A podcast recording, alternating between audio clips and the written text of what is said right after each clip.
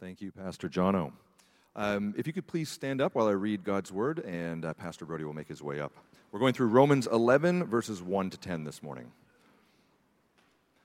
I ask then, has God rejected his people? By no means. For I myself am an Israelite, a descendant of Abraham, a member of the tribe of Benjamin.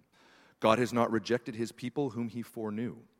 Do you not know what the scripture says of Elijah, how he appeals to God against Israel? Lord, they have killed your prophets, they have demolished your altars, and I alone am left, and they seek my life. But what is God's reply to him? I have kept for myself 7,000 men who have not bowed the knee to Baal. So, too, at the present time, there is a remnant chosen by grace. But if it is by grace, it is no longer on the basis of works. Otherwise, grace would no longer be grace. What then? Israel failed to obtain what it was seeking. The elect obtained it, but the rest were hardened. As it is written, God gave them a spirit of stupor, eyes that would not see and ears that would not hear, down to this very day. And David says, Let their table become a snare and a trap, a stumbling block and a retribution for them. Let their eyes be darkened so that they cannot see, and bend their backs forever. Please be seated, the word of the Lord. Amen. Thank you, Pastor Richard. Good morning, everyone. And uh, a special welcome to those who are joining us online. There are still a couple of seats around here, and we'd love to see your face, but glad that you're joining us as well. Last week, uh, I was downstairs. I'm the senior high youth pastor, so I'm usually downstairs getting to teach students, high schoolers. Today, I have the privilege and honor of being with you. Uh, but last week, we were talking about fear. And I told a story about how when I was younger, I was afraid of clowns. Can I see all of my people who are afraid of clowns, please, so I know I'm not the only one? Fantastic. Some of us are still afraid of clowns. Okay. Uh, total aside, and not in my manuscript, I was afraid of clowns, and my parents thought it would be fun to have a clown come to my sixth birthday party. He turned out to be an okay guy. Um, but I asked the question, I said, What are you guys afraid of? And I was expecting, you know, the normal things spiders and the dark and heights uh, and monsters under the bed, although my students are a little bit too old for that fear anymore. But one of my students put her hand up, and I called on her first. I said, What are you afraid of? And she said, Rejection by my friends. And I thought, okay, that's the kind of morning that we're going to be having today. We're going to start in the deep end together. That's fine, that's okay. But why do we fear rejection? Why do we fear rejection? I have friends applying for jobs, and they're hoping to be picked from a large pool of candidates. Students are applying for schools and just waiting anxiously for that acceptance letter. Kids in gym class wait to be selected from a lineup for the dodgeball team. People wait for their visas. People wait for home mortgages. And singles step out and they try to ask that person out. We hope for the best, but we all experience rejection. It hurts when we are rejected. We can think questions like, What did I do? Or, What didn't I do? Or, How could I have prevented this? Or, Is something wrong with me? These questions might come to mind. Rejection cuts us to our core. Sometimes it's easy to get back up, to dust ourselves off, to keep moving, and sometimes rejection leaves us crushed for a long time. I've been turned down more than I want to remember. I've missed scholarships. I've experienced breakups, both as the one being broken up with and the one doing the breaking. So I've been rejected and I've been the rejecter. I've been on both sides, and I'm sure you find yourself somewhere in the middle too. But each of these experiences have carried their own burdens, some of them keeping me up for months on end as I try to process and think through why did that have to happen? What's going on? And that brings us to our relationship with God. What about God? Are we secure in our relationship with God? Do we believe that He is for us? Or do we think that there might be a chance, no matter how big or small, that God might reject us. If we don't perform right or say just the right things, if we sin just one too many times, if we don't understand completely what God wants us to do, if we step off the path that He has laid before us. Maybe you're here today and you think God is done with you. Or maybe you're here today and you've never met God, but you don't really think that He wants anything to do with you. And maybe you find yourself somewhere in the middle. But God has given His word to us so that we may know what is true. And the Apostle Paul has some important truths for us today. In Romans 9 and 10, Paul concludes that God gets to save whoever He wants. He argues that God is not unjust in his salvation, and he argues that man is not undeserving in the judgment we receive from God that God passes due to sin. Yet Paul wants to make the message clear. Salvation by grace through faith is for all people, starting with the Jews, but also for the Gentiles, starting with God's chosen people and flowing out to those who are far off. But there's a problem. Israel was not experiencing the salvation that God promised for them. What gives? Has God given up? Is God stuck? Is God simply done with his first chosen people and now he's moved on to the Gentiles? Paul's question, has God rejected his people? Is really the conclusion to the argument and the transition to a hope for Israel. For two chapters, Paul languishes over the unrepentant and stubborn hearts of his people, the Israelites. He longed for their salvation. But he recognized that both they and God had roles to play in the work of salvation. And while God was faithfully doing his part of providing and caring and giving opportunity and pursuing and forgiving and drawing the Israelites back, the Israelites failed to come. They had no regard for God. Look again at verse 21 of chapter 10, just before today's text. But of Israel, he says, All day long I have held out my hands to a disobedient and contrary people. God did not, by any means, withdraw from Israel. He had, for all of Israel's history, extended grace. Had there been periods of destruction? Yes. Had there been points of farther awayness from God? Yes. But had God given up on his people at any point? Paul's answer is emphatic. By no means. God has not rejected his people. God is always faithful to his people. In verse 3, Paul uses a couple of examples to provide, or sorry, to prove that God was faithful to his people and had not rejected them. First and foremost, Paul reminds the Romans that he himself is a Jew, able to trace his line back to Abraham himself.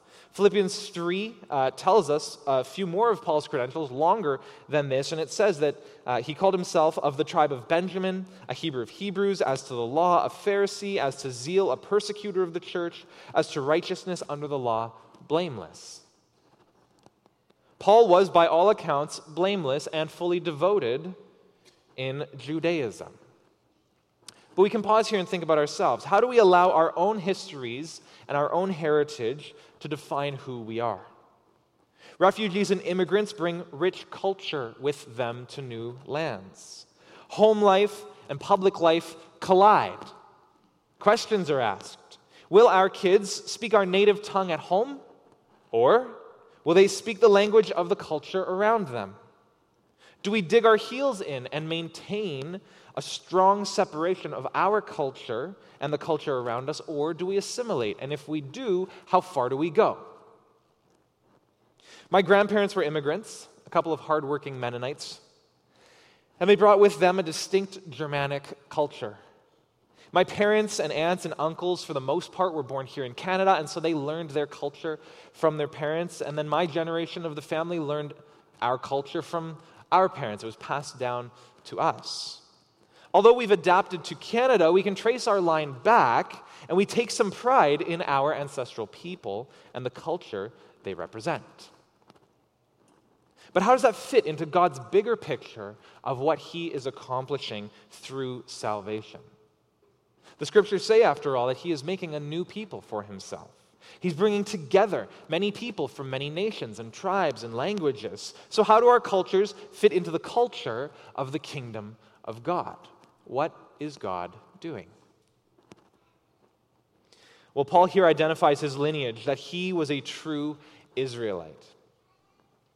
And through his story, throughout the book of Acts, and as we hear through his letters, we see that he fought against the way, persecuting Christians and approving of their murders because of his zeal for God. He thought he was doing what was right. If God was done with the Israelites, this one named Paul should be the first to go. But that's not the case. In Acts chapter 9, Jesus met Paul on the road to Damascus. He came for Paul even when Paul was set against Jesus. Even when Paul was out to destroy anything that had a hint of Jesus. Paul went looking for Jesus in malice. Jesus went looking for Paul in mercy. And so, Paul, a true Israelite, was brought into the family of God. He was brought into the mercy of God. He was sheltered under the grace of God through Christ Jesus our Lord. Paul experienced salvation and forgiveness and cleansing and freedom. He was lifted out of death and into new life. He was brought into the fullness of Jesus. So maybe Paul's or maybe God's not done with Paul. But is God done with Israel? It's a fair question. And Paul again, his answer remains the same. By no means. In verse 2, Paul highlights that it would be against God's very nature to reject his people. He says, God has not rejected his people whom he foreknew. God has not rejected his people whom he foreknew. A few weeks ago, Pastor Vin took us through the doctrine of election, and if you missed that sermon, you can catch it online at willingdon.org or on our YouTube channel. If you've missed any of the sermons in this series, you want to catch up, you can check those out. Uh, but the doctrine of election is related to this word foreknew. Paul has argued that God chooses specific people to save and that God has chosen Israel to be his people. There are two levels of choosing here the personal and the corporate. And both are in view for Paul as he writes chapter 11. Today's passage deals primarily with Israel. The next uh, part of the series will deal more with our own salvation, but there is hope for us as well. But let's look at Israel. Let's focus on Israel. Throughout the Old Testament, Israel is called God's chosen people, his precious treasure, his holy nation. Deuteronomy 7, verse 6 says, For you are a people holy to the Lord your God. The Lord your God has chosen you to be a people for his treasured possession out of all the peoples who are on the face of the earth. And Psalm 135 says, For the Lord has chosen Jacob for himself, Israel for his own possession. This speaks of God's covenant relationship with Israel, that Israel is still God's chosen people. This doesn't negate the value of the church today, but it also doesn't cast the Israelites aside. Paul recognizes there is still work to be accomplished in them which we will get to as we move through this sermon series. Paul illustrates this point, though, by taking a snippet of the life of Elijah. So let me open that up a little bit for us to recall. Elijah is a prophet of God in the Old Testament, serving during the times of the kings. His career as a prophet had him ministering while a man named Ahab was king alongside his wife Jezebel. And if you know anything about these two, you'll know that they were bad people. They did what was evil in God's eyes, raising up prophets of other gods and building areas of worship to these demonic powers. But God worked powerfully through Elijah, at one time using Elijah to kill off 450 prophets of false gods. As you can imagine, King Ahab and Queen Jezebel were not fans of Elijah. He stood against them and their plans. Ahab calls Elijah the troubler of Israel. Although Elijah immediately turns that around and says Ahab is the one troubling Israel because Ahab has rejected God and has disobeyed his commands. So they had a bit of a rocky relationship. But here's how 1 Kings 19 starts Ahab told Jezebel all that uh, Elijah had done and how he had killed all the prophets with the sword. Then Jezebel sent a messenger to Elijah, saying, So may the gods do to me and more also, if I do not make your life as the life of one of them by this time tomorrow. Then Elijah was afraid, and he arose and ran for his life. So, in case the language was a little bit challenging to, to follow, Ahab tells Jezebel, Look what he did to our prophets. Jezebel sends a message to Elijah and says, Hey, you know how you killed all our prophets? By tomorrow, I'm going to kill you. And if I haven't, then may the gods kill me in, instead. But this is how sure I am that you're going to die. Good luck. Love Jezebel.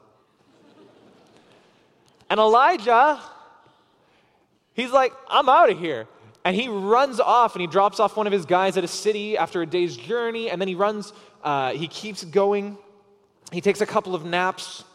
He eats some food delivered by angels. And that gives him energy to run for 40 days until he gets into the wilderness to the mountain of God, where God gave Moses the law. And there, God met with Elijah. In despair, Elijah believed he was the only faithful follower of God left in Israel. This is what he says in verse 3 Lord, they have killed your prophets, they've demolished your altars, and I alone am left, and they seek my life. He thinks he's the only one. But God meets with Elijah and tells him that's not the case. This is what Paul picks up on in verse 4 of today's passage. What is God's reply to him? I have kept for myself 7,000 men who have not bowed the knee to Baal. Elijah thought he was alone. He thought Israel was lost. He thought that if the queen killed him, no one would be left to declare the goodness of God, to declare the kindness of God, the wrath of God, the judgment of God. No one would deliver God's messages to his chosen people. And if that were the case, then his people couldn't be delivered from their sin. But God said, that's not the case. There's more to this story. There was a remnant still faithful to God, and there was a plan. Elijah didn't have to go back on blind faith. The story continues in the following verses, saying that God gave him specific people to go to to initiate the next steps of the plan to redeem Israel. And as I was reading Elijah's story, I was reminded uh, I was at an event a couple of weeks back, a prayer night with a bunch of different youth groups across Burnaby. And I was talking with one of the youth leaders afterwards, and she was saying that uh, she, she works part time in a school and she's part time youth director. And she was saying how she felt like she was the only Christian at her school. She didn't know what she was supposed to do, she didn't know how she was supposed to live as a light because she felt alone. And there was a student who was also at this prayer night who thought he was the only Christian at his school. He didn't know how to live as a light in a dark place, he thought he was alone. Turns out they went to the same school. One is a teacher, one is a student, and they met that night at the prayer night. And now they realized, oh, I'm not alone. There are people out there that I get to do this journey with. There are people that I know are in my places that go with me. I'm not alone. We might think that we are alone on our journey. You're the only student in your class who follows God. You're the only worker on your floor who knows Jesus. You're the only family member who loves your Lord. Now, that might be the case, but there could be more. We might anguish with Elijah and think it better for us to run away, to escape. Elijah thought that he was at death's door, he thought this was the end for him. But God had more people than Elijah knew. God has more people around us than we know. I think about the underground church across the world and the stories of Christians meeting each other by chance, maybe using code to communicate. And when they realize they're in the presence of another Christian, the joy that they experience because they realize that they are not alone. God continues to preserve his people. So, Paul's reference to Elijah's story today shows that God is always, he has always been faithful to Israel. He cares for his precious treasure. He wants Israel to experience freedom and salvation. And then we get to verse 5, which effectively Paul is saying if God has preserved his people in the past, which we see through this story of Elijah, and if God has preserved me, one of his people, then surely God is at the present time still preserving his people. Even if only a remnant remains, yet still a remnant does remain. The problem, Paul argues, is not with God. God is always faithful to his people. The problem is that his people are not always faithful to him. God's people are often unfaithful to him. And so, a question that comes up when we put these two truths together that God is always faithful to his people, but his people are not always faithful to him. The question we ask is how? Maybe that's a question that lingers deep in your mind, in your heart, deeper than you want to admit. Despite all the rejection and disobedience and stubbornness and failings, how could God be uh, faithful to a faithless people? Humanly speaking, it sounds impossible, right? I'd give up on a friend if they let me down more than a few times. I'd stop trusting a friend if they proved themselves unworthy of my trust. I'd steer clear and not expect anything of them. That's my humanness, and I am pretty confident I'm not the only one with those feelings in the room. But God is not like us.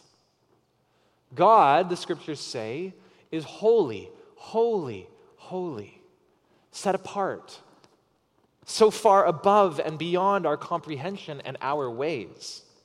God is capable of more than we could possibly be. And that's what made it possible for a remnant of Israel to remain. Throughout the whole course of Israel's history, it was God's capabilities that preserved them. Not anything Israel did, not anything any one Israelite did, although there was coming a day when a descendant of Israel would save his people, but we'll get there in a second. It was God through and through. And this is why Paul emphasizes that the remnant in verse uh, 5 and 6 was chosen by grace. That's a hard word for us. Grace.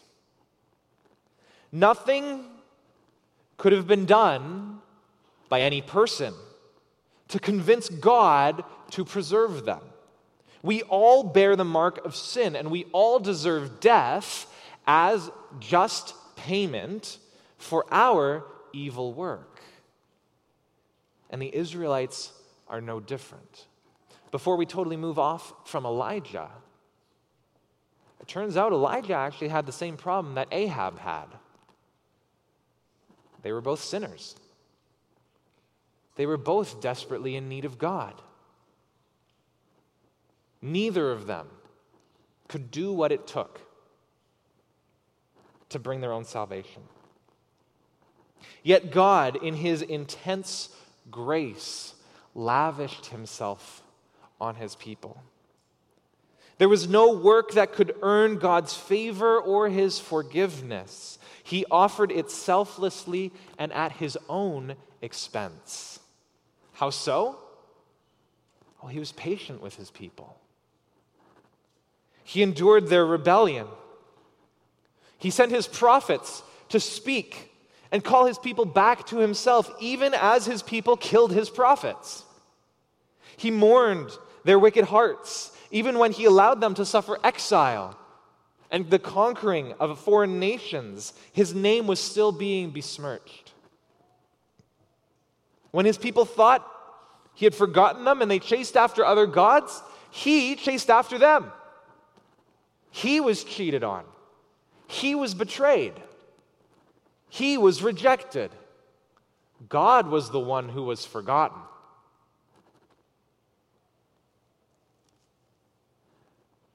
And yet he still pursued. Yet he still showed grace. And still he shows us grace today. He is still faithful to his people. And so Paul carries on. In verse 7, Paul admits that the Israelites, they were seeking God, but they sought to be made right with God on their own terms and in their own way. In doing so, they failed to find God. Some did, right? Paul says the elect obtained it, but the rest were hardened. The rest of Israel failed to find God. Pastor Mark and Pastor Ray covered this heart posture in depth over the last couple of weeks. But Israel continued in their own blind efforts to clamor up to God to prove their worthiness to Him, but no one is worthy of God because of our sin. Israel could not understand how to receive the righteousness God offers only through grace because they were too preoccupied trying to earn it. And that's why God gave them over to their own ways. Their pursuit of righteousness actually pushed them farther from God. Their pursuit of righteousness actually pushed them farther from righteousness. Their efforts to earn God's favor ended up taking them a long way from His grace, which is the only place where we can find favor. Their eyes were shut, their ears were shut. Their efforts became trappings and trippings and they could not effort their way back. It's like a disoriented diver who's swimming the wrong way, going down instead of up toward the surface and toward freedom. Like a skier caught in an avalanche, digging deeper into the snow, disoriented, and not heading to the surface. Israel's efforts sunk them deeper and deeper into sin and loss and rejection of God. They thought they were doing right they thought they were able to make it, but they were wrong. And I wonder if we find ourselves there today, thinking we are doing right, thinking that we can somehow manage to make it. But we'd be wrong. Here's something to note as well. Throughout today's passage, Paul quotes from a couple of places throughout the Old Testament. He quotes uh, from Deuteronomy, 1 Kings, a psalm, and Isaiah. He quotes from the law, the historical books, the wisdom and writings, and the prophets. He pulls from every part of the Jewish scriptures. And there's a cumulative and total condemnation being represented here of Israel's efforts to earn their way to God. Their whole history and their very core, their identity as God's people, bound up in their understanding of God as He has revealed Himself through His Word, written and proclaimed by His chosen people, the prophets, the priests, the kings. All of it proves their inability to reach God on their own. And all of it proves our inability to reach God on our own. No amount of giving or serving or obligation, as Pastor Richard called it, will put you in good standing with God. No number of Sundays attended or charities volunteered at or cookies baked will get you any closer to Him. There's no magic jar of beans you can fill with all your good efforts that you can shake in His face for Him to smile at you, pat you on the head, and say, Well done, my good and faithful servant. God does reward faithful living, but maybe not in the way we expect, and we're going to get there in a minute. The base truth is that we are like Israel. We are so often unfaithful to God. And at our core, we aren't just so often unfaithful to God, we are unfaithful to God. We reject Him, we turn away, we run our own way, we don't want Him. That's our default setting. That's our sin. That is sin in us. So, what hope is there for us?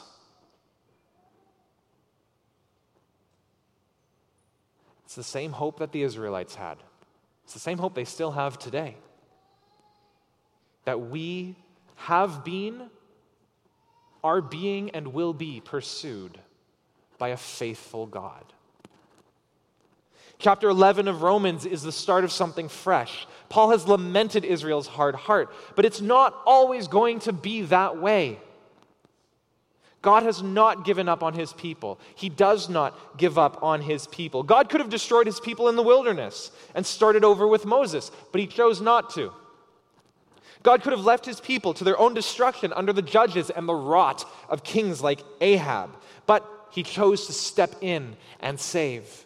God could have closed his own ears, his own eyes to the plight and the broken hearts of his people as they poured out songs of longing and cries of despair.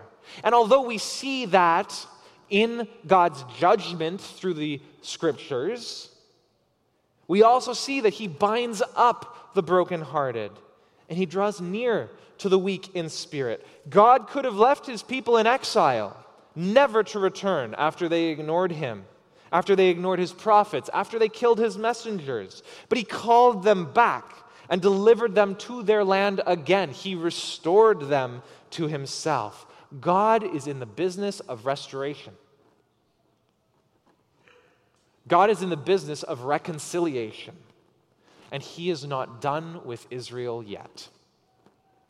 Paul's going to get to Israel's future in the rest of the chapter, but in the meantime, we can pause and we can consider what this means to us. Because most of us, if not all of us, probably don't have Jewish ancestry. We maybe don't come from a Jewish line. If you do, welcome here. Glad you're here. But the majority of us probably don't. It would be easy for us to put off Israel's place in history as uh, and, and the redemptive work that he is doing for them. After all, God is working through the church now, right? And it's true, the church does receive the distinction as God's people. We share in the blessing that Israel has missed. In 1 Peter 2, the Apostle Peter writes, But you are a chosen race, a royal priesthood, a holy nation, a people for his own possession, that you may proclaim the excellencies of him who called you out of darkness into his marvelous light. Once you were not a people, but now you are God's people. Once you had not received mercy, but now you have received mercy. So, how is it that we, a people far off from God, living in darkness, would be brought into the light and brought closer to God? How? And again, the answer it's all by grace. It is grace upon grace. And to whom do we look to receive this grace? To whom do we look to be brought out of darkness? Well, the answer is we look to the light of the world, as the scriptures call him, the one who brought grace and truth to an otherwise dark and twisted people. We look to Jesus, the faithful one of God. Jesus, the Messiah, the deliverer of his people. Jesus, the promised hope of Israel, born as a Jew, born under the law, and yet Jesus, the saving one. Jesus, the fulfillment of Israel's failings, the successor in Israel's stead, the redeemer of Israel's rebellion, and ours. And ours.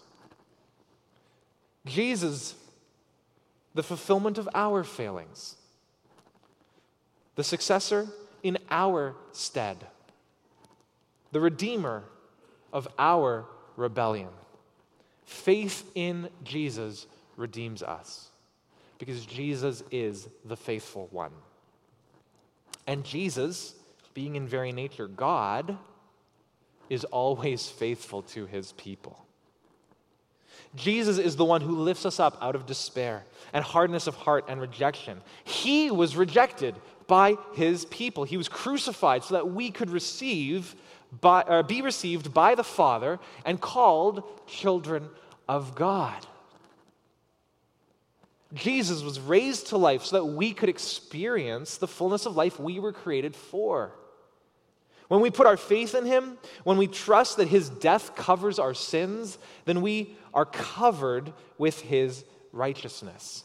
The righteousness we need, the righteousness that all of our souls crave, righteousness that comes only through grace. Jesus is faithful in our place. And when we trust Him to save us, we are credited His faithfulness. We are given His faithfulness. When we are found in the love of God and the family of God, when we have received that position in Jesus, then our heart posture is made new. And we get to live like God. Looking again at 1 Peter, the apostle urges the people of God to live differently because of the new life that we have in Jesus. He says, Beloved, beloved, you are so loved by God. Beloved. I urge you, as sojourners and exiles, to abstain from the passions of the flesh, which wage war against your soul. Keep your conduct among the Gentiles honorable, so that when they speak against you as evildoers, they may see your good deeds and glorify God on the day of visitation. Here we understand what it means to live like Christ. It is because he lives in us that we are able to live like him. It's because of salvation that we can accomplish good works. It is because of Jesus that there will come a day when God will, in fact, look on us and say, Well done, my good and faithful servant. Enter into the joy of your master. Yet not because we have somehow saved ourselves by our works. Instead, it is because we belong to Jesus that we live honorable and good lives lives of freedom from sin and glory to Him. Peter goes on to say, live as people who are free. Not using your freedom as a cover up for evil, but living as servants of God. Through Jesus, we can live lives of faithfulness to God. We join in the remnant of God's people, and God is faithful to his people. Though it is just a remnant, we are not alone. We may feel isolated, but we are united, not only to Christ, but also to one another through the Holy Spirit. We might think we're too far gone for God, but God sent His Son to save us while we were still enemies of God. You think He's going to change His mind now that He's called you a child of God? Not going to happen. God has not rejected His people, God is always faithful. And for the rest of chapter 11, Paul details how Israel's faithlessness allows the Gentiles to enter into this promise. It is because Israel rejected their Savior that the world is able to receive him. It's an incredible twist of irony that the people of God would reject their God, and God would then go to a godless people and make them his own. And Paul's going to show us that God still has a future for Israel. Despite Israel's faithlessness, God remains faithful. Despite our faithlessness, God remains faithful. By putting our faith in Jesus, He has begun a good work of redemption in us. He has opened our eyes. He has opened our ears. He's taken away, and this is in reference to verse 8, He's taken away our spirit of stupor and given us instead His Holy Spirit to lead, to convict, to redeem, to restore.